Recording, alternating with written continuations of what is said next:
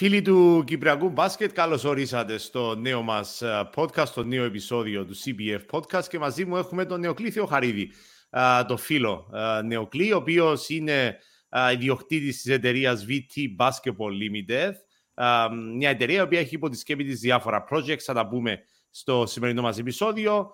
Το πιο γνωστό από όλα τα projects για εμά τους μπασκετικούς είναι το cyprusbasket.net. Βλέπετε και το banner πίσω από τον Νεοκλή και την Ακαδημία του Χαλκάνορ Suns, τα τουρνουά 2 on 2. Αλλά γενικά είναι μπασκετικός ο Νεοκλής, ε, πρώην παίχτης ε, και παίξει και στο ψηλότερο επίπεδο στην Κύπρο. Άρα θα έχουμε πολλά να πούμε. Νεοκλή, σε καλωσορίζω στο podcast μας. Καλημέρα Ερόδοτε, καλημέρα σε όλους τους φίλους ε, του CBF Podcast. Λοιπόν, είπα, είπα να ξεκινήσουμε λίγο πριν πούμε για το, για το Κυπριακό μπάσκετ, για, τον, για τα projects που έχεις.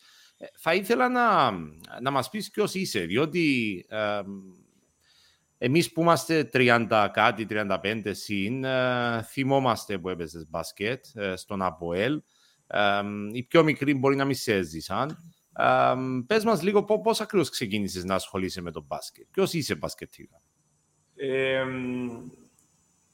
είναι η πρώτη φορά που θα μιλήσω για τον εαυτό μου ε, μπροστά στην κάμερα. Επειδή συνήθως κάνω εγώ τα podcast, ε, οι Ναι. Ε, εντάξει, με τον μπάσκετ ξεκίνησα να ασχολούμαι από πολύ μικρή ηλικία. Ε, τον μπάσκετ ε, βασικά μου το έμαθε πρώτα απ' όλα ο αδερφός μου. Ήταν, mm-hmm. Είναι πέντε χρόνια πιο μεγάλος από εμένα. Ε, και αγάπησα τον μπάσκετ και μέσω του αδερφού μου. Αλλά ξεκίνησα να παίζω μπάσκετ στις ακαδημίες του ΑΠΟΕΛ από 15 mm-hmm. χρονών. Ε, θυμάμαι ήταν ε, από την έκτη του Δημοτικού που η Στάλο η Παρτάκη μου είπε να ξεκινήσω. Με, στε, πήγα μια προπονήση με τον Αντώνη Ντορουσάκη που ήμουν 12 ναι. χρονών, αλλά ήμουν πάρα πολύ μικρός. Γιατί τότε δεν υπήρχαν κλιμάκια U12 κτλ. Ξεκίνησα με τον άντρο τους Τριανίδη στους πέδε του ΑΠΟΕΛ στα 15 χρόνια. Mm. Ε, την επόμενη χρονιά, 16 ε, χρόνια, ήταν ο Αλέξης Ολύρα στο ΑΠΟΕΛ τότε, ο οποίος ήταν αυτός που πίστεψε και περισσότερο σε μένα και με έκανε να αγαπήσω την καλαθόσφαιρα περισσότερο. Και από, το, από 16 χρόνια μέχρι 21 που πήγα να σπουδάσω Ηρόδοτε, ήμουν ε, στην πρώτη ομάδα του ΑΠΟΕΡ, mm-hmm. ε, όπου εκεί είχα τις πιο ωραίες αναμνήσεις ε, μπασκετικές. Ε. Πήρες και πρωτάθλημα, ε, ξέρω. Πήραμε πρωταθλήματα. Το 1998 μέσα σε πέντε χρόνια, ναι. Ε, με εκείνες τις κόντρες με τον Κεραυνό θυμάμαι ιδιαίτερα έντονα. Ήταν ο Κεραυνός και από όλοι δύο ισχυρές ομάδες. Ε, το 97-98 ήταν το πρώτο. Ε, μετά τι άλλα πήρες, ε, έτσι πες μας λίγο για, για τις διακρίσεις. Κοιτάξτε, στο Αποέλ τότε πήγαμε, ήταν, ήμασταν τέσσερις νεαροί οι οποίοι πήγαμε στην πρώτη ομάδα, θυμάμαι τώρα. Το Αποέλ τότε υπήρχαν τεράστια οικονομικά προβλήματα Ηρόδοτε. Mm-hmm. Ε, ήταν ο, ο Ανδρέας Ολοεζίδης, ο Φίβος ναι. ο Διοχαρίδης και ο, και ο Αδονής, οι οποίοι πήγαμε με την πρώτη ομάδα, έκαναμε τις προπονήσεις. Ε, κουτσά στραβά και αν έβγαιναν οι προπονήσεις τότε, θυμάμαι. Ήρθε ο Κώστας ο Στυλιανού να βοηθήσει την ομάδα τότε. Mm-hmm. Ε, και εκεί κερδίσαμε τον Κεραυνό 4-3, ήταν σε μια επίστευτη σειρά, η οποία ε, έπαιξε και ρόλο ο Ανδρέας Ολοεζίδης, ε, κακά τα ψέματα. Ε, τότε, στην ηλικία μου τότε, ο νεαρός που παίξαμε εχθές, που ήταν με την ομάδα της ΕΑΚ, χαριτολογώντα που σου έλεγα mm-hmm. πριν. Ε, το χειμερινό ερασιτεχνικό, ναι, ναι, μας κερδίσατε. βέβαια. Ε, ήταν ένα ίσως ε, πρωτάθλημα το οποίο δεν πίστευε κανείς ότι μπορούσαμε να κερδίσουμε. Ε, και μετά, εντάξει, ήταν ε, κάθε χρόνο. Ε, ήταν και η δεκαετία του Αποέλ τότε, η Ρόδοτε, η οποία το Αποέλ πρωταγωνιστούσε και έπαιρνε τα πρωταθλήματα mm-hmm. εκείνη την εποχή. Με ποιους έπαιξες ε, έτσι μεγάλα ονόματα, ξένους, ε, Τζότζο Γκαρσία μου αναφέρες. Δεν ξέρω, πρόλαβες τον Μπέρτον στον ΑΠΟΕΛ. Ο Μπέρτον ήταν αυτός που μου έμαθε παραπάνω μυστικά στον μπάσκετ. Φυσικά. Ε, ε, ίσως και εκτός του μπάσκετ. Ήταν τε, τεράστιας βέλειας παίχτης και από το, ναι, ναι. από το κολεγιακό. Νομίζω όλοι εδώ στην Κύπρο παρακολουθήσαμε το ντοκιμαντέρ του Netflix ε, με τον Άιζακ, ο οποίος ε, δείχνει και την πώς, ε, πόσο μεγάλη ποιότητα παίχτης ήταν ε, να μπορούσε να έκανε αυτά που έκανε στην Αμερική και να έρθει στην Κύπρο. Ήμασταν τυχεροί που τον είχαμε, σίγουρα εδώ. Ναι, ναι, ναι. Τρομερός παίχτης. Να σου πω μια ιστορία για τον Άιζακ Μπέρτον. Βεβαίως. Ε, μετά έπαιξε στην ΕΝΑΔ ο Μπέρτον. Ε, ναι. Ένα σεζόν κοντά μας. Ε, τότε δεν υπήρχε στατιστική υπηρεσία, άρα πρέπει να ήταν γύρω στο 2001-2002, κάπου εκεί. Ε, δεν υπήρχε στατιστική υπηρεσία, γιατί έκανα, έκανα εγώ τα στατιστικά μαζί με τον ε, Πραξιτέλη, τον Πραξί που κάνει τώρα ναι, στατιστικά. Ναι, τον Πραξί. Ε, κρατούσα εγώ τα στατιστικά ε, για, για την ΕΝΑΘ ε, στο sideline. Ε, παίζαμε νομίζω με τον Παναθηναϊκό Λεμεσού ή κάποια ομάδα που ήταν έτσι αρκετά δύναμη. Η ΕΝΑΘ είχε καλή ομάδα την χρονιά. Ε, ο Μπέρτον είχε triple-double. Έκαμε triple-double στο παιχνίδι. Το οποίο ξέρεις, triple-double στο κυβέρνο πράγμα είναι πολύ σπάνιο. Ε, και βγήκε ένα αλλαγή περίπου 6 λεπτά πριν το τέλος. Στο τέλος του αγώνα, στα στατιστικά κρατούσαμε τα στο χέρι, τέλος πάντων ναι, ναι, ναι, ναι. Στο τέλος ανακαλύψαμε ότι είχε 6 κλεψίματα. Ναι, ήταν κλέφτης, ήταν τρομερός κλέφτης. Αφόρο ε... κλέφτης. Ναι, αλλά πρόσεξε, ήταν τέσσερα κλεψίματα μακριά από το quadruple double. Ε, έπρεπε να μην το παιχνίδι, όταν τελείωσε το παιχνίδι, ήρθε κοντά μας και είπε, ξέρω, ξέρεις, ξέρεις τον Άιζακ, oh my god, you should have told us και τα λοιπά και ναι, ναι. Ε, χαλάστηκε πάρα πολλά, διότι ήταν να κάνει quadruple double που δεν ξέρω αν ξανάγινε. Έτσι ένα ωραίο fun story με τον Άιζακ Μπέρτον. Και επιστρέφουμε στον Νεοκλή Θεοχαρίδη. Ε, Νεοκλή, ε, πήρες με το Αποέλ τρεις τίτλους, με ποιους άλλους έπαιξες, έτσι, μεγάλα ονόματα; Ήρθαν πολλά μεγάλα ονόματα τότε στο Αποέλ. Ήταν ο Σκότι Θέρμαν, ε, ήταν ο Άιζακ Μπέρτον, ήταν ο Σέλι Κλάρκ, ήταν, uh, ήταν Μάρκους Βέμπ τότε, ήταν, ήταν mm-hmm. πάρα πολλοί παίχτες. Ε, ε, ο Κέντρικ Τζόνσον, ο οποίος ε, ήμασταν και πάρα πολύ καλοί φίλοι. Mm-hmm. Ε, Πήρες και τίτλο με την Εθνική Ενόπλων το 2000 στο Παγκόσμιο στο Λίβανο, ε, Παγκόσμιο Πρωτάθλημα Ενόπλων ε, μπάσκετ. Ε, πες μας λίγο για εκείνο. Εγώ θυμάμαι και την επιτυχία που Πήραμε το Χάλκινο, Χάλκινο το... στο Λίβανο. Ήταν μια εθνική ναι, ναι. του Αλέξη Λίρα, η Εθνική Ενόπλων τότε, mm-hmm. ε, που ε, ήταν μέσα ο Γιώργος Παλάλας, Νικόλας Παπαδόπουλος, Νίκος Χριστοδούλου, ήταν ναι. ο φίλος μας ο Παρόλας από το Άγιο Δομέτιο. Αγαπούμε ο... τον Παρόλα πάρα πολλοί παίχτες ε, που ο Λουκά, ο, από τη Λεμεσόν, mm-hmm. ε, προπονητής τότε ήταν ο Αλέξης Ολύρας ε, και ήταν ένα τουρνουά στο Λίβανο, το οποίο ε, ναι. εντάξει, νομίζω ήταν μεγάλη έκπληξη mm-hmm. ότι καταφέραμε να φτάσουμε στον μικρό τελικό. Ε, θυμούμε ότι η Τουρκία όταν είχαμε να αντιμετωπίσουμε στη δεύτερη φάση ε, των ομίλων, όταν έχουν μείνει έξι ομάδες, δεν ήρθε, δεν παρουσιάστηκε στο γήπεδο λόγω του ότι ε, δεν ανα, ε, πήραν διαταγές ότι δεν αναγνωρίζουν το κράτος μας, άρα δεν μπορούμε να παίξουμε. Δεν, δεν ήρθαν να παίξουν. Okay. μαζί μας, άρα πήραμε εκεί την νίκη και καταφέραμε ε, και ε, mm-hmm.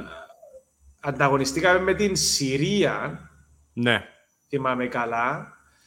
Ε, και χάσαμε κάπου στον Πόντον, άρα προκριθήκαμε στον, στον ημιτελικό. Εκεί έπαιξαμε την Ελλάδα του Σταυρακόπουλου, του κόμματου και τα λοιπά. Ήταν τεράστια ονόματα της Ελλάδας. Το πρώτο Α. παιχνίδι είχαμε χάσει 75 πόντους. Ε, το δεύτερο πήγαμε καλά, χάσαμε μόνο 30. Ε, και εντάξει, στο μικρό τελικό έπαιξαν τον Λίβανο σε έναν κατάμε στο γήπεδο, όπου κερδίσαμε εκεί ε, με το τελευταίο καλάθι. Ε, πήραμε το χάλκινο Μάλιστα. Εντάξει, όταν ήρθαμε στην Κύπρο Ερόδοτε, ε, ο mm. αείμνηστος Ευάγγελος Φλωράκης, ο οποίος λάτρευε ε, τον καθένα μας προσωπικά, ήξερε τα ονόματα μας προσωπικά, ε, μας υποδέχτηκε με ανοιχτές τις αγκάλες, ε, ήταν πραγματικά απίστευτες εμπειρίες, μπασκετικές και όχι μόνο, που ξέρεις, είναι μια φορά να τα ζεις αυτά τα πράγματα. Ναι.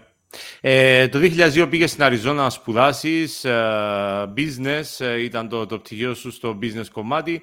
Ε, μετά πασχετικά έπαιζες σε ερασιτεχνικά, γύρισες πίσω, ε, είχες και θέματα τραυματισμών. Ε, με το ναι. μπάσκετ πότε ξανασυνδέθηκες νεοκλή, διότι εγώ θυμάμαι που άρχισες να, να μπαίνεις δυνατά στο χώρο και πάλι τα τελευταία χρόνια. πότε ξανασυνδέθηκες με το μπάσκετ; Εντάξει. Η...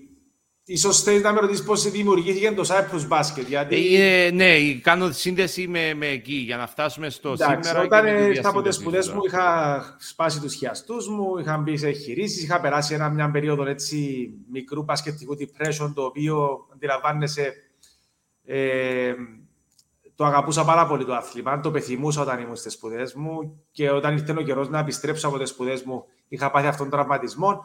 Προσπάθησα να έρθω πίσω στο άθλημα, δεν τα, δεν τα καταφερα Ε, δεν φταίει κανένας που δεν τα κατάφερα. Απλά δεν πίστευα εγώ ότι μπορούσα να ανταγωνιστώ στο επίπεδο που ήθελα να ανταγωνιστώ. Γι' αυτό και τα σταμάτησα. Και το σταμάτησα τον μπάσκετ. Ναι. Ε, που την άλλη, ε, ναι, μετά όταν έρθεις από τις σπουδές σου, συγκεντρώνεσαι και στην επαγγελματική σου καριέρας, στις δουλειές σου. Θέλεις ε, να δημιουργήσεις ε, τη δική σου έτσι, ε, επαγγελματικό προφίλ τέλος πάντων. Ναι, το ναι, μπάσκετ μπαίνει σε δεύτερη μοίρα, άρα το αφήνεις στο περιθώριο. Ε, και μετά, εντάξει, ρόδοτε μου, ε, δημιουργήσαμε το Cyprus Basket βασικά το 2016 ο Νίκ Βαγγέλης το δημιούργησε το Cyprus Basket mm-hmm. ε, και εγώ ήρθα μετά α, α, να συνεργαστώ μαζί με τον Νίκ Βαγγέλη. Ναι. Ε, απλά εγώ ο λόγος που ήθελα να, να μπω σε αυτόν τον χώρο ήταν ξεκάθαρα για προσωπικούς λόγους γιατί βρήκα διέξοδο α, στον μπάσκετ ε, με τα προβλήματα που αντιμετώπιζα στην προσωπική μου ζωή. Mm-hmm. Ε, νιώθω ότι χρωστάω τη ζωή μου στον μπάσκετ ε, νιώθω ότι το μπάσκετ μου έσωσε τη ζωή, να το πούμε έτσι, με απλά τα ναι. λόγια. Ε, οι φίλοι μου το γνωρίζουν, είχα περάσει, με έχασα την πρώτη γυναίκα μου από καρκίνο ε, και μπορούσα, μπορώ να σας πω με σιγουριά ότι το μπάσκετ ήταν αυτό που με μπορούσε να πάω σε έναν τόπο, στο γήπεδο, ας πούμε, να, να περάσω δύο ώρες, να μην σκέφτομαι, να έχω καθαρό μυαλό. Με βοήθησε πολύ στο ψυχολογικό κομμάτι ναι. για να συνεχίσω τις δύσκολες μου στιγμές, μπορώ να πω, στη ζωή μου. Ε, από θέλω, να, πέρα... θέλω να, Νεοκλή, μιας και ανοίγεις το κεφάλαιο της ψυχικής υγείας, ε, θα ήθελα να στάθουμε λίγο σε αυτό, διότι ε, θεωρώ ότι είναι θέμα ταμπού που δεν συζητείται, ε, ειδικά σε κοινωνίες σαν τις δικές μας που είναι και πιο κλειστές, κυπριακοί. Ε, δεν συζητείται. Συζητούνται θέματα ψυχικής υγείας. Όλοι περνάνε κάτι. Όλοι έχουν πράγματα στο μυαλό τους. Δεν υπάρχει κανένας εκεί έξω Όλοι όσοι βλέπετε κάθε μέρα έχουν τα θέματα τους, προσπαθούν να τα διαχειριστούν. Ε, πες μου λίγο για το πώς το μπάσκετ και γενικά ο αθλητισμός μπορεί να βοηθήσει κάποιον να βρει διέξοδο. Κατά τη δική σου εμπειρία. Θέλω να στάθουμε λίγο σε αυτό. Ε, πάντα νιώθω ότι είχα ιδιαίτερη σχέση ε, με την καλαθόσφαιρα ε, για τον λόγο ότι νιώθω ότι καταλαβαίνω το παιχνίδι. Καταλαβαίνω το παιχνίδι καλύτερα. Ε, δεν είναι μόνο η αγάπη που έχω για την καλαθόσφαιρα. Και στην Αμερική ε, που σπούδαζα, ήμουν κοντά στο παιχνίδι. Έχω μάθει πολλά από την Αμερικάνικη κουλτούρα ε, και το marketing και γενικά το πώς ε, αντιμετωπίζει ο κόσμος την καλαθόσφαιρα εκεί. Ε, ότι συζητούσαμε για τον μπάσκετ, για τα παιχνίδια κάθε μέρα. Ε, ναι. Είχα διαπιστώσει ότι αυτό ήμουνα και πολύ καλός στο να διαβάζω καλά το παιχνίδι. Έτσι, ε, θεωρώ εγώ ότι όταν κάποιος ξέρει τις ικανότητες του και ξέρει ότι έχει ε, κάπου μπορεί να στηριχτεί ο ίδιος ε, γενικά στο να γίνει και πιο δυνατός, όταν νιώθεις ότι είσαι στα πατώματα ή νιώθεις ότι είσαι αδύνατος, πας να, να στηριχτείς κάπου το οποίο εκεί νιώθεις πιο δυνατός. Άρα στον μπάσκετ εγώ νιώθα πιο δυνατός να στηριχτώ. Και ε, μπορώ να πω, μπορώ να σας πω με σιγουριά όταν ξεκίνησα με αυτό το εγχείρημα. Ε, πολλοί ήταν ο κόσμος που με ρωτούσε μα γιατί το κάνεις το πράγμα; Mm-hmm. Ε, νομίζω ήρθε ο καιρός να το πούμε ανοιχτά. Είναι, το έκανα για καθαρά προσωπικούς λόγους ε, από πλευράς ε, ε, για να δυναμώσω εγώ προσωπικά. Και δεν, δεν τρέπομαι να το πω, είναι ότι είναι και μάθημα και, προ, και σε άλλο, όχι μάθημα, να, θα ήθελα να, να, να ανοίξω αυτόν το κεφάλαιο και σε άλλον κόσμο να τους πω ότι όταν έχετε κάποιο πρόβλημα, μπορείτε να στηριχτείτε στις ικανότητες σας, μπορείτε να στηριχτείτε στις δυνάμεις σας και να, να αντιληφθεί ο καθένας ποια είναι η δικιά του η δύναμη, ε, έτσι ώστε να αντεπεξέλθει όποιες δύσκολες συνθήκες έχει ο καθένας. Και να ζητήσετε βοήθεια. Όσοι έχετε πράγματα, δεν είναι ντροπή να ζητάτε βοήθεια από ειδικούς. Ε, είναι, είναι σημαντικό να, να φύγει αυτό έτσι. το ταμπού. Ε, Νεοκλήτος cyprusbasket.net ε, ε, είναι μια ε, εξειδικευμένη ιστοσελίδα, ασχολείται με, το, με ένα εξειδικευμένο άθλημα, με ένα άθλημα, σε μια αγορά μικρή. Μάλιστα. Ε, θέλω να σε ρωτήσω ευθέως, Νεοκλή, ότι ε, ως πρόεδρος των αθλητικογράφων βλέπω ότι η αγορά μας είναι μικρή. οι αθλητικογράφοι πρέπει να είναι all around players, δεν μπορούν να είναι μόνο μπασκετικοί, στιβικοί, ξέρω εγώ, διότι πρέπει να ασχολούνται με όλα.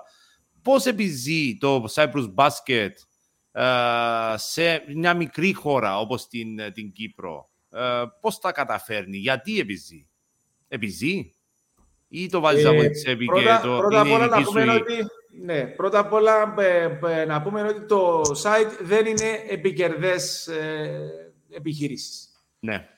Ε, οποιοδήποτε, για, για να επιζήσει μάλλον αυτά τα χρόνια, το, το site ξεκάθαρα ε, έπαιρνε οικονομικούς πόρους από φίλους ή φιλικές εταιρείες, τέλος πάντων, οι οποίες ε, πιστεύαν στο, Εντάξει, αυτό, αυτό είναι sponsorship, δεν, δεν είναι κακό, είναι χορηγίες. Άλλο ναι, αυτό. Είναι Όλε, όλες οι επιχειρήσεις ε, στα media έτσι λειτουργούν. Ε, δεν σου ζητώ να μου κάνεις τον balance Εγώ θέλω να μου εξηγήσεις ε, πώς ακριβώς ε, αυτή η ιστοσελίδα ε, αντέχει να υπάρχει σε μια χώρα, μια αγορά όπως την Κυπριακή, που είναι μικρή και μπασκετικά, αλλά και σε μέθοδο γενικά. Εντάξει. Εγώ θα επιμένω και θα σου πω ότι αντέξαμε γιατί στην τελική μας επίστεψε ο κόσμος η Ρόδοτη ε, οι ώρες που, που, περάσαμε μέσα στα γήπεδα, ε, ο κόσμος με τον οποίο μιλήσαμε, ε, τα βίντεος, τα podcast, ε, τα events, ε, οι ώρες μας με, με τους παίχτες, τα τηλέφωνα, με τους παράγοντες, ε, σε κάποια φάση ο κόσμος μας, μας πίστεψε. Και αυτό φαίνεται ναι. και από την επισκεψιμότητα μας στα social media, που πλέον όλοι μας ε, μετρούμε τις δυνάμεις μας από τα social media, κακά τα ψέματα, ε, και από την επισκεψιμότητα στο site. Ο κόσμος απλά πίστεψε αυτή την προσπάθεια. Δείξαμε και εμείς σοβαρότητα ε, όλα αυτά τα χρόνια. Ε, ό,τι ναι. έλεγαμε δεν ήταν όλα σωστά. ακούγαμε την κάθε άποψη, μπορώ να σας πω, από όλους. Σίγουρα πληγώσαμε κάποιους, Κάποιους ανεβάσαμε που δεν έπρεπε να ανεβάσουμε τόσο, ή κάποιους κατεβάσαμε που δεν έπρεπε να κατεβάσαμε τόσο.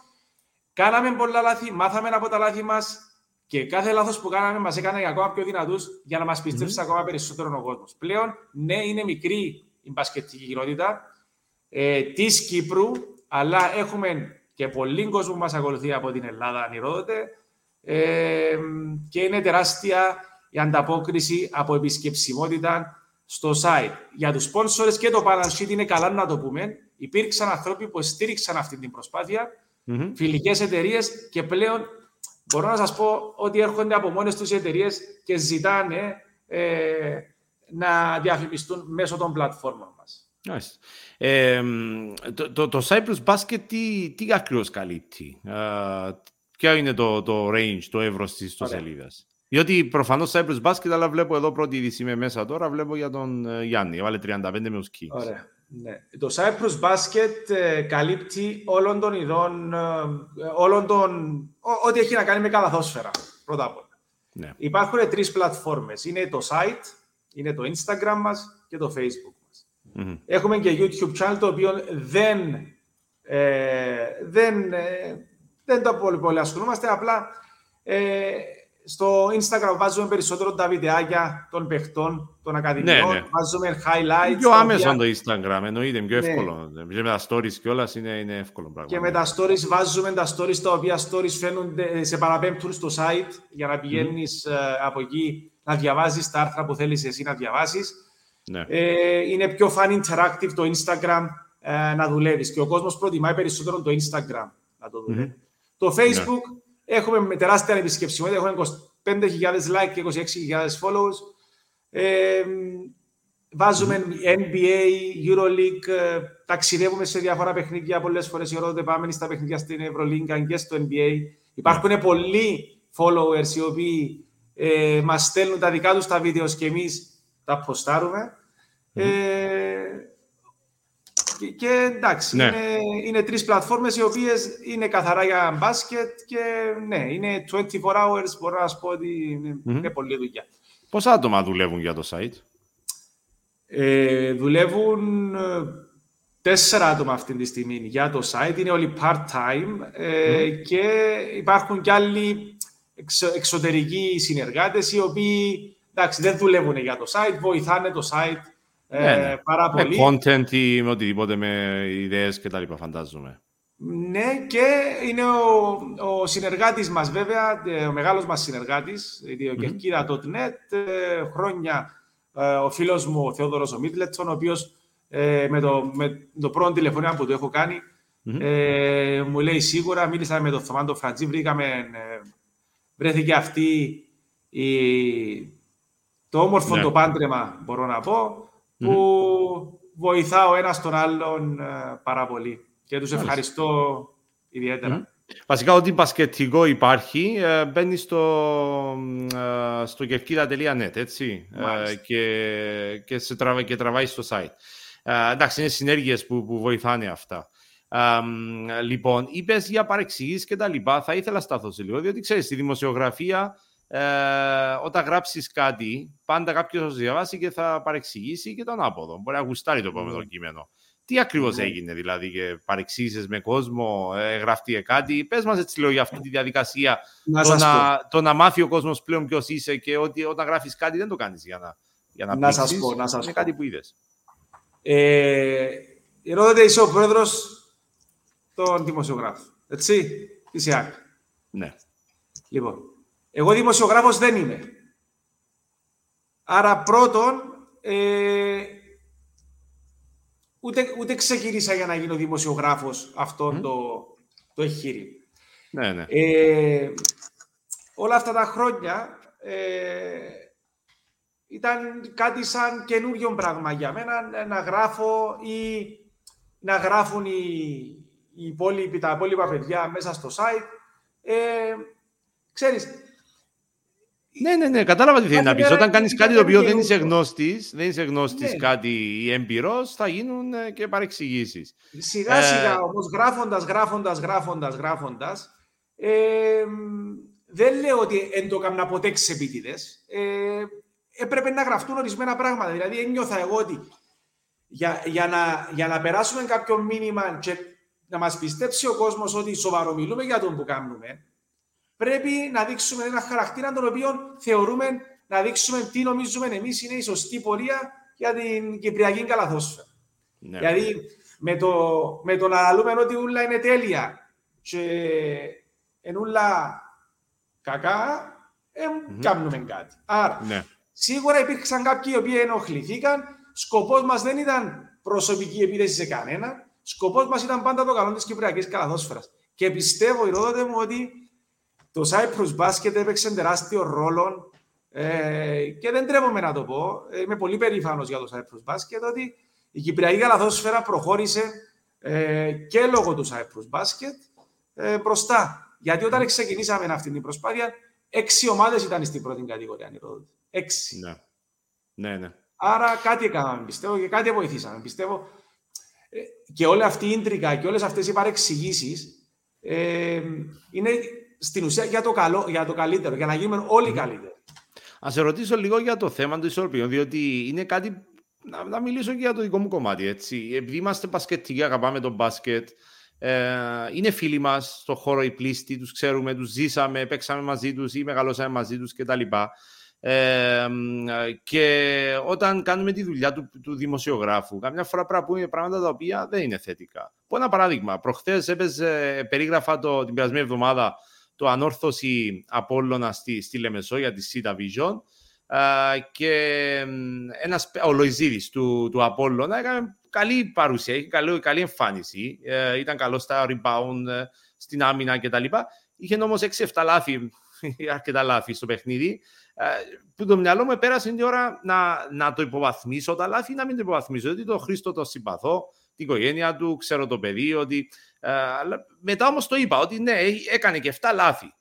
Ε, mm. Καμιά φορά είναι δύσκολο να κρατά αυτή τη ισορροπία σε ένα μικρό χώρο που είμαστε όλοι φίλοι και ειδικά σε μια μικρή χώρα όπως την Κύπρο. Εσύ με το Cyprus Basket και από τη στιγμή που δεν είσαι δημοσιογράφος, εσύ πώς το διαχειρίζεσαι αυτό το πράγμα; Θα ήθελα να μου εξηγήσεις λίγο περαιτέρω αυτό το, το think process, στο πώς διαχειρίζεσαι τα αρνητικά καμιά φορά που πρέπει να γραφτούν. Ε, εντάξει, ας σου μιλήσω τελείως ειλικρινά. Δηλαδή, σου ανάφερα ε, πριν μου μιλήσεις ειλικρινά, Νιοκλή, συγγνώμη. Σου ανάφερα και εγώ τη, τη σκέψη που έκανα για, να, για το δικό μου παράδειγμα με τον Λοϊζίδη. Ναι. την πρώτη φορά δεν αναφέρα τα λάθη, αλλά μετά όταν έκανε άλλο ένα νομίζω, είχα πει ότι ναι, ε, ξέρεις, το υποβάθμισα λίγο αρχικά, το παραδέχομαι. Συνήθως, συνήθως όταν, όταν κάποιου δεν ε, του αρέσει το τι γράφουν μέσα στο site, ε, είμαι και χαρακτήρας ο οποίος είμαι ανοιχτός να ακούσω τον άλλον. Ναι. Ε, και είμαι και χαρακτήρας που δεν κρατάει κακία στον άλλο. Δηλαδή, αν ο ένας νευριάσει μαζί με το τι μπήκε μέσα στο site και πήγα μια κουβέντα παραπάνω, δεν θα το κρατώ τόσο εναντίον του mm-hmm. ε, ηρόδοτε. Ε, ίσως ένα, είναι ένα και personality trait δικό μου το οποίο ε, βοηθάει να, να συνεχίζει αυτόν ε, η ροή ε, της μπασκετικής είδησης στην Κύπρο.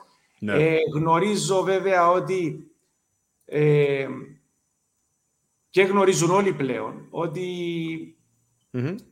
το Cyprus Basket ήταν κάτι σαν έναν καινούργιο entity στον χώρο της καλαθόσφαιρας. Άρα ούτε ο κόσμος, ούτε και εμείς πολλές φορές ξέραμε πώς να διαχειριστούμε κάποια πράγματα. Πλέον όμως, νομίζω με την εδραίωση του Cyprus Basket, μιλάμε τώρα για πάμε στον 8ο χρόνο, ε, άρχισαν όλοι και κατα... οι μπασκετικοί καταλαβαίνουν και τον τρόπο σκέψεως μας ότι εντάξει, υπάρχουν ορισμένα πράγματα που δεν μπορείς να μην τα λες. Υπάρχουν ναι. ορισμένα πράγματα τα οποία ναι, ναι, βέβαια. Ε, ε, πρέπει, να, πρέπει να, για να είσαι και εσύ καλά με τον εαυτό σου ότι κάνεις καλά τη δουλειά σου. Δηλαδή, ε, γιατί μετά νιώθεις ότι περιπέζεις τον εαυτό σου. Αν δεν γράψεις κάποια πράγματα τα οποία πρέπει να γραψεις ναι, ξεκάθαρο, ξεκάθαρο. Και καμιά φορά είναι και δύσκολο να το μάθει ο κόσμος αυτό το πράγμα, διότι όλοι βλέπουν πάντα από τη δική τους οπτική. Σήμερα έγραψε κάτι για μένα, αλλά μπορεί να μην δει ότι χτε έγραψες κάτι για τον αντίπαλο του. Ή γενικότερα κρατάς μια γραμμή. Το ξέρω, είναι ένα από τα προβλήματα που έχουμε στο χώρο μας. λοιπόν, ε, Νεοκλή, θέλω, μιας και μπήκαμε στο κομμάτι Κυπριακό μπάσκετ, ε, να, ε, να μιλήσουμε λίγο για αυτή την ανάπτυξη, διότι είναι μικρή αγορά, είναι μικρό άθλημα σε σύγκριση με το ποδόσφαιρο. Είναι όμως το δεύτερο, κατά τη γνώμη μου, άθλημα στην Κύπρο, που ανεβαίνει ραγδαία. Θα διοργανώσουμε και το Ευρωμπάσκετ του 2025, που είναι μεγάλη υπόθεση για την Κύπρο, για το αθλητισμό μας και όχι μόνο για το άθλημα. Ε, εσύ πώς βλέπεις την, την άνοδο αυτή του Κυπριακού μπάσκετ τα τελευταία χρόνια και πόση προοπτική υπάρχει πραγματικά για, να, για το σπόρο αυτό στη χώρα μας; Ε, θα πω ότι είπα και το 2016 που μπήκα σε αυτόν τον χώρο ότι η προοπτική είναι τεράστια. Και ότι είναι, όταν μπήκα στο, το 2016 στον χώρο της Κυπριακής Καλαθόσφαιρας δημοσιογραφικά, ε, έλεγα ότι απλά ε, είναι το δεύτερο ναι, μεγαλύτερο σπορ στην Κύπρο και είναι ανεκμετάλλευτο. Ναι. Ε, αυτή τη στιγμή όμως τα πράγματα έχουν αλλάξει. Δεν είναι ανεκμετάλλευτο. Mm-hmm. Τα filling the caps που έπρεπε να κάνει η Ομοσπονδία, μπορώ να πω ότι τα έκανε. Και ναι. μπορώ να πω ότι κάνει τρομερή δουλειά ε, και τρομερή διαχείριση το Συμβούλιο όλων της Κυπριακής Ομοσπονδίας Καλαδόσφαιρας. Δεν είναι μόνο ο Μουζουρίδης, δεν είναι μόνο ο Άθο. Είναι και άλλοι οι οποίοι ε, απαρτίζουν την Κυπριακή Καλαδόσφαιρα behind the scenes, οι οποίοι πλέον το, το καταλαβαίνεις και επειδή το ζεις κάθε μέρα το, το βλέπεις ότι η Κυπριακή Ποδόσφαιρα δου, ε, δουλεύει πιο σωστά. Και ναι. το, αυτό μεταφράζεται πρώτα απ' όλα ε, στις ακαδημίες. Βλέπουμε τις ακαδημίες να γεμώνουν. Mm-hmm. Βλέπουμε καινούργιες ακαδημίες να ανοίγουν. Ναι, ναι, ε, βλέπουμε εθνικές ομάδες παντού. Είχαμε μια κλιμάκια των εθνικών ομάδων να δουλεύουν όλα. Όλα δουλεύουν. Ε, σίγουρα υπάρχουν προβλήματα που πλέον κάθε πρόβλημα αντιμετωπίζεται το σωστό χρόνο και κάθε, κάθε λίγο, είναι, είναι τόσα πολλά πράγματα που έπρεπε να γίνουν οι ρόδοτε. Mm-hmm. Ε, τόση πολλή δουλειά που πρέπει να γίνει για να φτάσουμε σε κάποια επίπεδα τα οποία μπορούμε να φτάσουμε. Ε, γιατί αν με ρωτάτε εμένα, όταν μεγαλώναμε το ποδόσφαιρο, δεν ήταν το ποδόσφαιρο που ήταν εν περίοδο κουτσοκούμνη, ας το πούμε έτσι και τώρα, ε, μπορεί η καλαδόσφαιρα να, να πάει ακόμα και ακόμα πιο μπροστά. Και να μην ξεχνάμε ότι ο Γιάννης Αντετοκούμπο είναι ο καλύτερος παίχτης στον κόσμο και είναι Έλληνας. Άρα mm-hmm. Είναι ακόμα ένα κίνητρο ε, για να αυξήσουμε τα μωρά mm. μας στην καλαθόσφαιρα.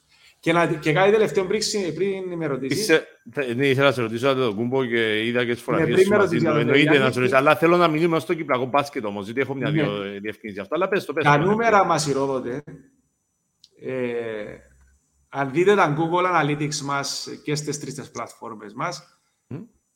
τα, είναι οι νεαρές ηλικίες που mm-hmm. ακολουθούν φανατικά το Cyprus Basket. Και μιλούμε για από 14 χρονών μέχρι 26-28 χρονών είναι, mm. είναι το φανατικό κοινό. Και αυτό που μας χαροποιεί ακόμα περισσότερο είναι το πόσες κοπέλες, ε, γυναίκες ε, ακολουθούν την καλαθόσφαιρα. Άρα υπάρχει τεράστιος χώρος ε, να γίνουμε όλοι καλύτεροι και εμείς σαν V-Team Basketball Limited ε, και, και η Κυπριακή Καλαθόσφαιρα. Και πιστεύω, και πιστεύω ότι θα τα καταφέρουμε. Δηλαδή γίνονται πολύ καλές προσπάθειες. Ε, για, το, για το θέμα της, uh, του, του, του, του, game, uh, δεν θα πω game plan, του, uh, του endgame, uh, ψάχνα το, το ονομασία του, του Marvel της ταινίας, το endgame uh, του κυπριακού μπάσκετ. Uh, εσύ πώς βλέπεις uh, να, να είναι η ιδανική τελική μορφή, που δεν θα είναι τελική, διότι πάντα ένα σπορ ανεβαίνει συνέχεια και συνέχεια, αλλά η ιδανική τελική μορφή του, του μπάσκετ στην Κύπρο, πώς θα ήταν για σένα, με βάση όλη αυτή τη δουλειά που γίνεται με την προοπτική του Ευρωμπάσκετ 2025, αλλά και το, το legacy που θα αφήσει αυτή η διοργάνωση.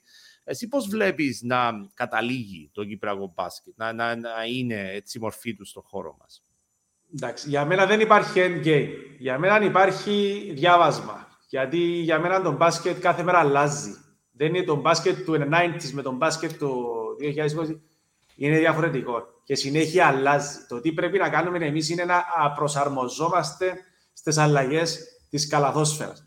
Το end game, ε, σαν προϊόν της Κυπριακής καλαθόσφαιρας, για μένα είναι να καταλάβουμε όλοι ότι το μπάσκετ είναι μια γιορτή. Ότι ε, να ακολουθήσουμε και το αμερικάνικο το στάνταρ, ότι όταν πηγαίνει ο πατέρας με το γιο, ε, η οικογένεια να παρακολουθεί ένα παιχνίδι μπάσκετ, είναι ένα όμορφο event, είναι ένα ωραίο πανηγύρι τέλος πάντων, mm-hmm. να το πούμε στα Κυπριακά, που πρέπει να πηγαίνουμε να διασκεδάζουμε. Τούτο yeah. για ναι. μένα είναι ένα, ένα ονειρικό ε, ε, stage για την Κύπρο.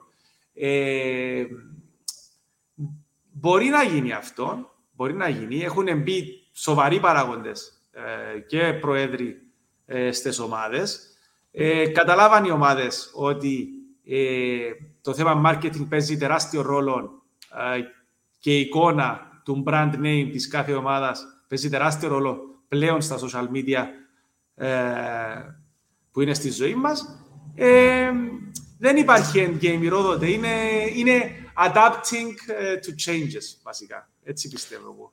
Γιατί το μπάσκετ είναι το ωραιότερο άθλημα, κατά τη γνώμη σου; Γιατί πρέπει να έρθει ο φίλαθλο στο μπάσκετ και όχι στο ποδόσφαιρο; Ε, το μπάσκετ για μένα είναι το πιο ωραίο άθλημα γιατί ε, ίσως ε, παίζει περισσότερο ρόλο για το μυαλό. Ε,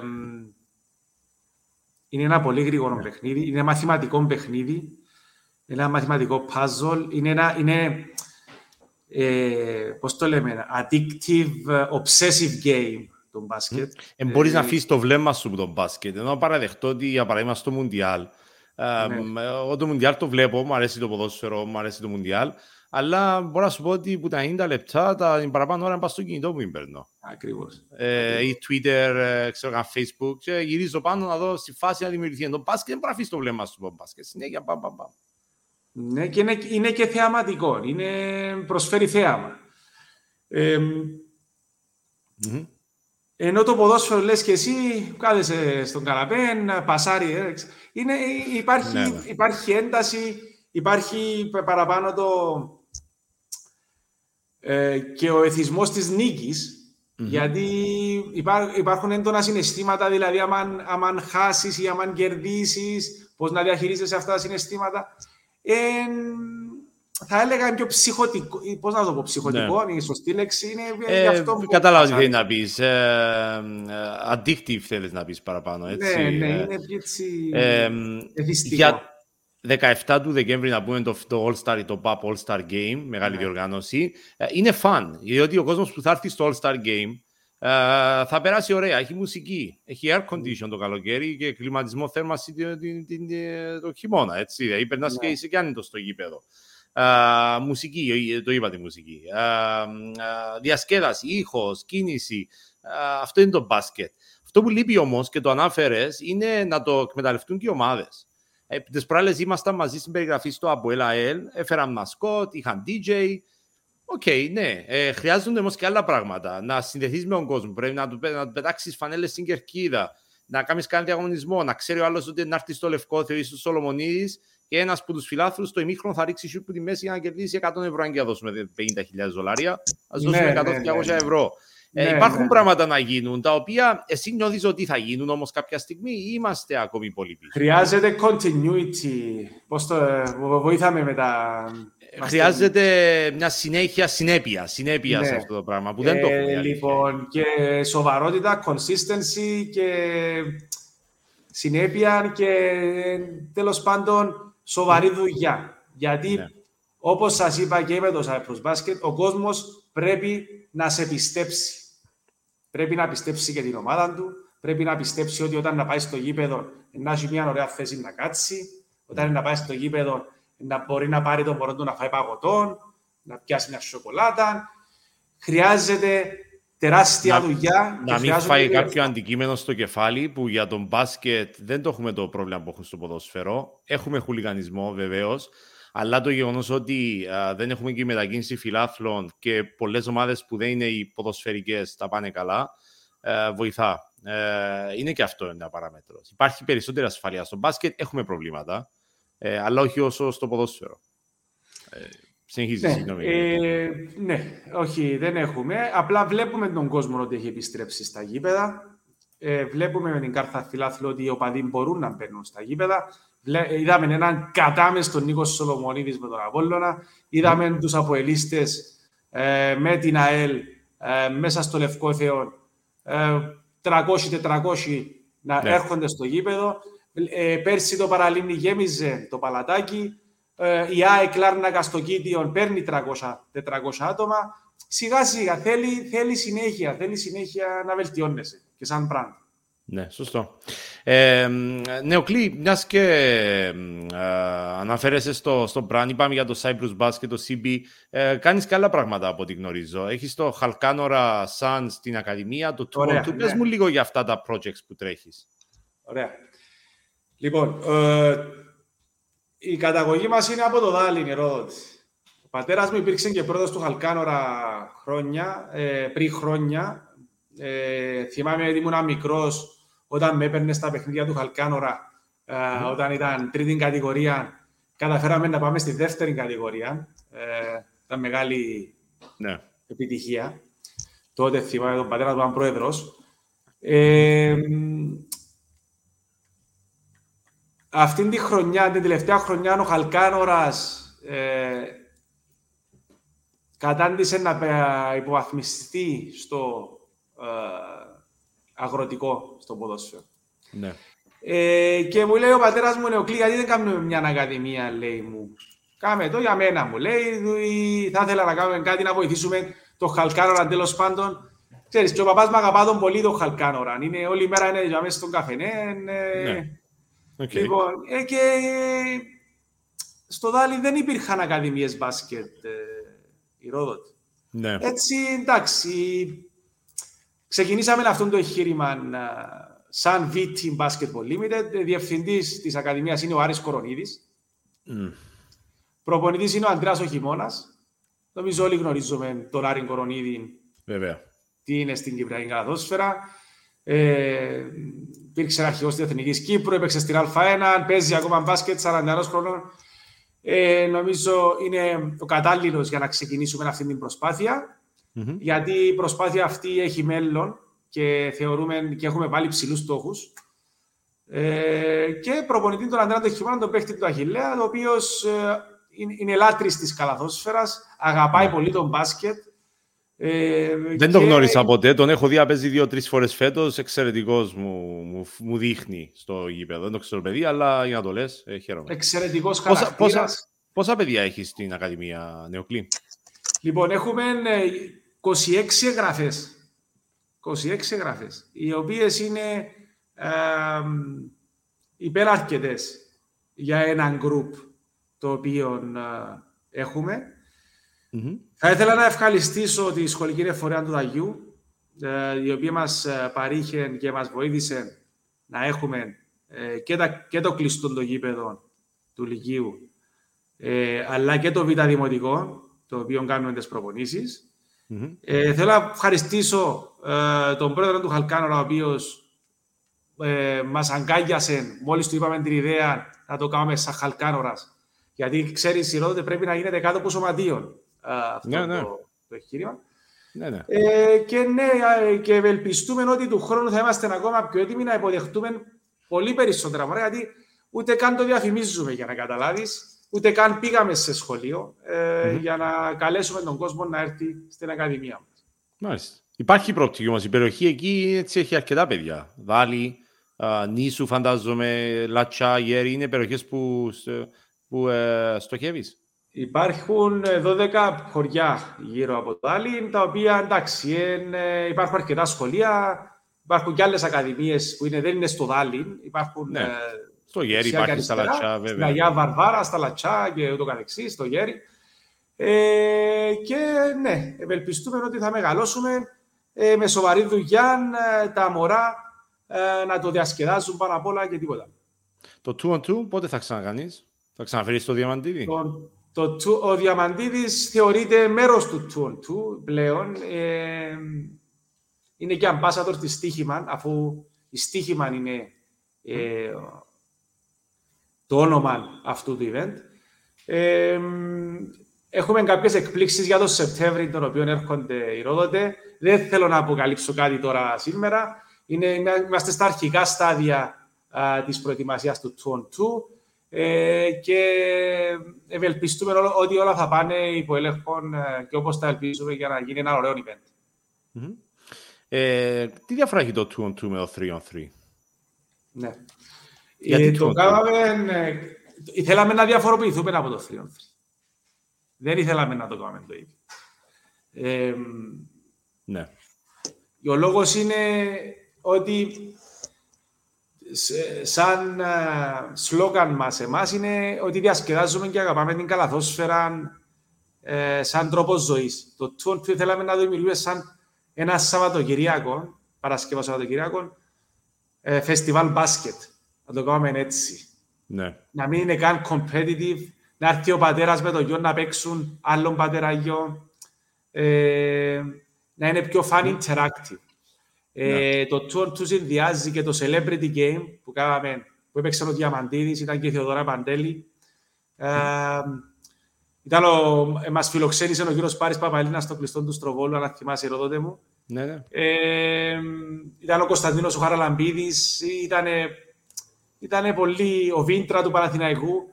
Προσπαθήσαμε να το κάνουμε έτσι fun interactive για τον κόσμο. Και ο κόσμος ναι. το αγκάγιασε. Ήταν, είχε πάρα πολύ κόσμο στο, στον Κώστας Παπαέλληνας. Ε, κάναμε διαγωνισμό τριπώντων όπου νικητής ήταν ο Πάνος Σερδάρης. Ήταν mm. η καλύτερη σουτέρ ε, που βάλαμε τότε ε, που έπαιξαν σε αυτό το διαγωνισμό. Να σου πω τα ονόματα. Κώστας Τηλιανού, mm-hmm. Γιώργος Αναστασιάδης, ναι. Νικόλας Παπαδόπουλος, Πανίκος Κυριάκου,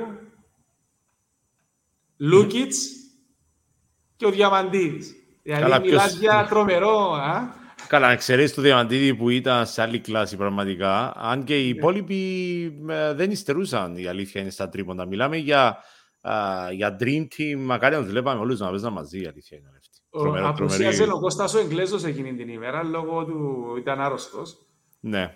Ε, αλλά ήταν ε, για μένα που έκανα αυτό το event, δηλαδή το οργάνωσα μέσα σε τρεις εβδομάδες, ε, και θα ήθελα να ευχαριστήσω πάλι επί ευκαιρίας όλους όσους με βοήθησαν ε, για να γίνει αυτά, αυτό το όνειρο που για μένα ήταν όνειρο να γίνει αυτό το πράγμα πραγματικότητα. ε, και ειδικά τη στοίχημα. Ναι. Ε, ήταν ένα απίστευτο Σαββατοκυριακό που δεν θα ξεχάσω ποτέ. Και πάλι ε, έχω να και δηλώνω ότι μέσω του μπάσκετ δημιουργούνται φιλίες, δημιουργούνται δυνατές σχέσεις μεταξύ ε, πρώην παρακαλαδοσφαιριστών, παραγόντων κτλ. Το μπάσκετ είναι τρόπος ζωής για μας και θα συνεχίσουμε να το δυναμώνουμε. Mm-hmm. Ε, έχεις και ομάδα στο χειμερινό, έτσι. Πάει καλά η ομάδα; Ξεκινήσαμε ένα ETD με 5-0, χάσαμε δύο συνεχόμενα παιχνίδια. Α, χάσαμε ένα από τον Γκέπ σε έναν κατάμεστον γέρι, ε, με, mm. με τύμπανα και ε, ναι, ναι. αρκετόν κόσμο μπορώ να πω. Ε, και χάσαμε και από την ε, Κερίνια, την Κροθιά Κερίνια και κερδίσαμε χθες την ΕΑΚ. Ε, τελευταίο mm. καλάθι. Στο... Ναι. ναι. ναι. Ε, είσαι δεύτερο, βλέπω 6-2 το ρεκόρ. Η ομάδα έπαιξε εναντίον σας. Ε, μάρκαρα σε μια φάση τον Κωνσταντίνο Χαραλαμπίδη που ήταν ωραία φάση, ήταν ωραία στιγμή. Ναι, ναι, ναι. Ε, παίζουν εξαιρετικοί παίχτες μέσα. Έτσι. Άθος Φεσάς, τρομερός παίχτης. Ε, ο Σοκράτης έπαιξε καθόλου φέτος; Ε, Όχι, ο Σοκράτης δεν έπαιξε. Ε, δεν νομίζω να θέλει να παίξει φέτος. Ε, ο ίδιος είπε, εξέφρασε ότι θέλει ένα χρόνο off. okay. ε, δεν υπάρχει πρόβλημα. Είναι ο Αλέξανδρος ο Παπαδόπουλος, ναι, ναι. ο υπεύθυνος ασφαλείας του ΓΑΣΥΠΗ. Mm-hmm. Ο Κωνσταντίνος Καραμπίδης του πρώην παίκτης του ΑΠΟΕΛ. Πρώην αρχιός Είναι ο Γιάννης ο Δάμαλης, ο βοηθός προπονητής του Σούποτιτς ο mm-hmm. Κωνσταντίνος ο Διοχαρίτης, ο αδερφός μου, ο Ευαγόρας ο Ηλιάδης, προπονητής ο Γιάννος Χτωρίδης με τον Κώσταν Εγκλέζο. Ναι. Και έχουμε στον πάγκο Μανάρη, Μπουλικάν, ε, Περικλέους. Ε, Καλή ομάδα. Άριστος Θεοχαρίδης, ε, είναι mm-hmm. τρομερή ομάδα. Χαράλαμπος Αυγουστή, μια χαρά. Μάλιστα. Ε, Νεοκλή, έτσι κλείνοντας σιγά σιγά τη συνέντευξη, θέλω να μου πεις ακριβώς πώς.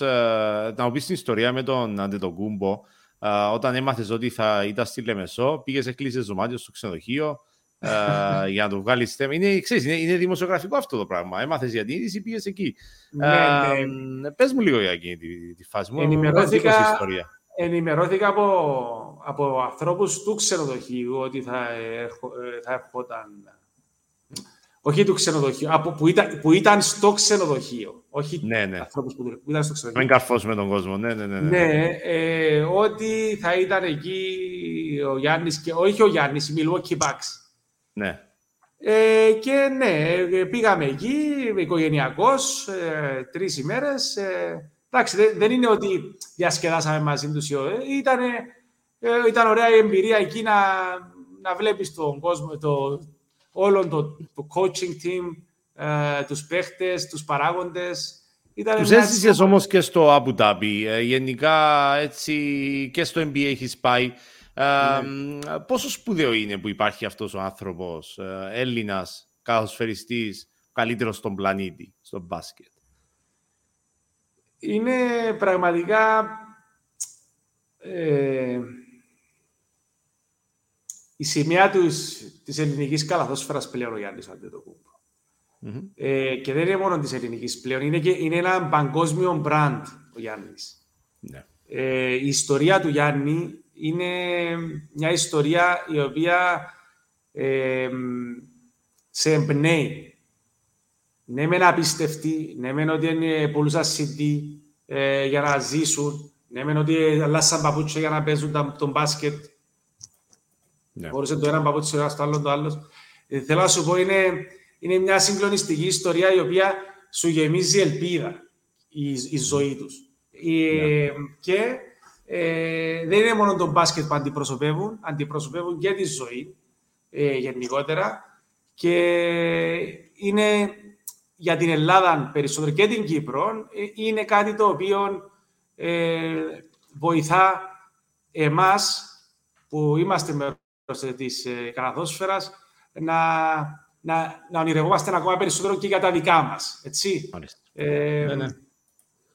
Ε, Ο Γιάννης έρχεται Κύπρο, ήρθε και πέρσι και πρόπερσι. Τι ακριβώς κάνει στην Κύπρο; Ε, οι πηγές μου λένε ότι υπάρχουν οι εταιρείες του στην Κύπρο. Ε, έρχεται και για δουλειά ο Γιάννης. Είναι λάτρης της Κύπρου, του αρέσει πάρα πολύ. Και ναι, αυτά, αυτά γνωρίζω, αυτά ξέρω.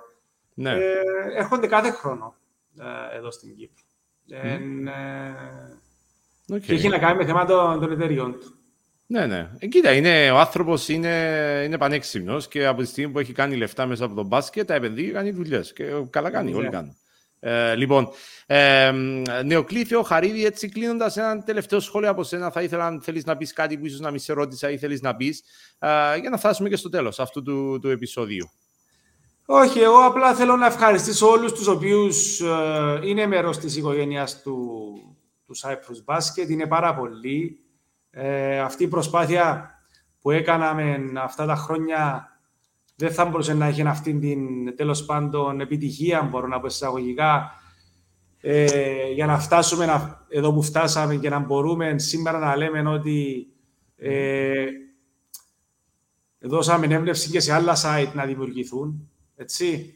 Ναι. Ε, το, το ΣΥΜΠ ήταν το πρωτοπόρο σε αυτήν την ε, πορεία για την ανάδειξη της Κυπριακής Καλαδόσφαιρας.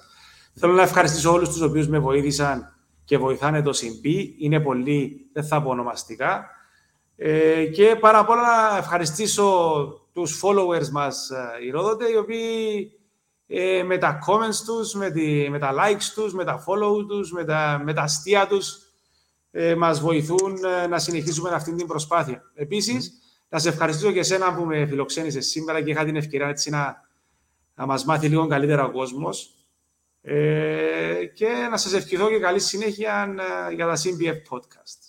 Ευχαριστούμε πολύ. Νεοκλήσιο Χαρίδη της φίλες και φίλοι, διοκτήτης της εταιρείας VT Basketball Limited. Αυτό ήταν το επεισόδιο 79 των CBF Podcasts. Θα κλείσει η σεζόν, Νεοκλή και φίλοι που μας βλέπετε, των επεισοδίων uh, τις επόμενες εβδομάδες μέχρι το τέλος του 2022. Το επόμενο επεισόδιο θα είναι αφιερωμένο στο All-Star Game uh, που θα γίνει στις 17 του Δεκέμβρη, Σάββατο στο Ελευθερία. Θα πούμε περισσότερο αυτό στο επόμενο επεισόδιο νούμερο 80. Uh, και με τη νέα σεζόν των επεισοδίων, η σεζόν 5 αν δεν κάνω λάθος, θα έχουμε έτσι αρκετές αλλαγές και διαφοροποιήσει. Θα γίνει ακόμη πιο ωραίο αυτό το προϊόν. Νεοκλήθιο Χαρίδη, ξανά σε ευχαριστώ και κάθε καλό σου εύχομαι σε σένα σε όλα τα projects που κάνεις, είτε είναι στο μπάσκετ είτε είναι εκτός του μπάσκετ και γενικότερα σε σένα και στην οικογένειά σου. Ευχαριστώ πολύ για την παρουσία σου. Αυτά φίλες και φίλοι και εμείς θα τα πούμε ξανά την ερχόμενη εβδομάδα.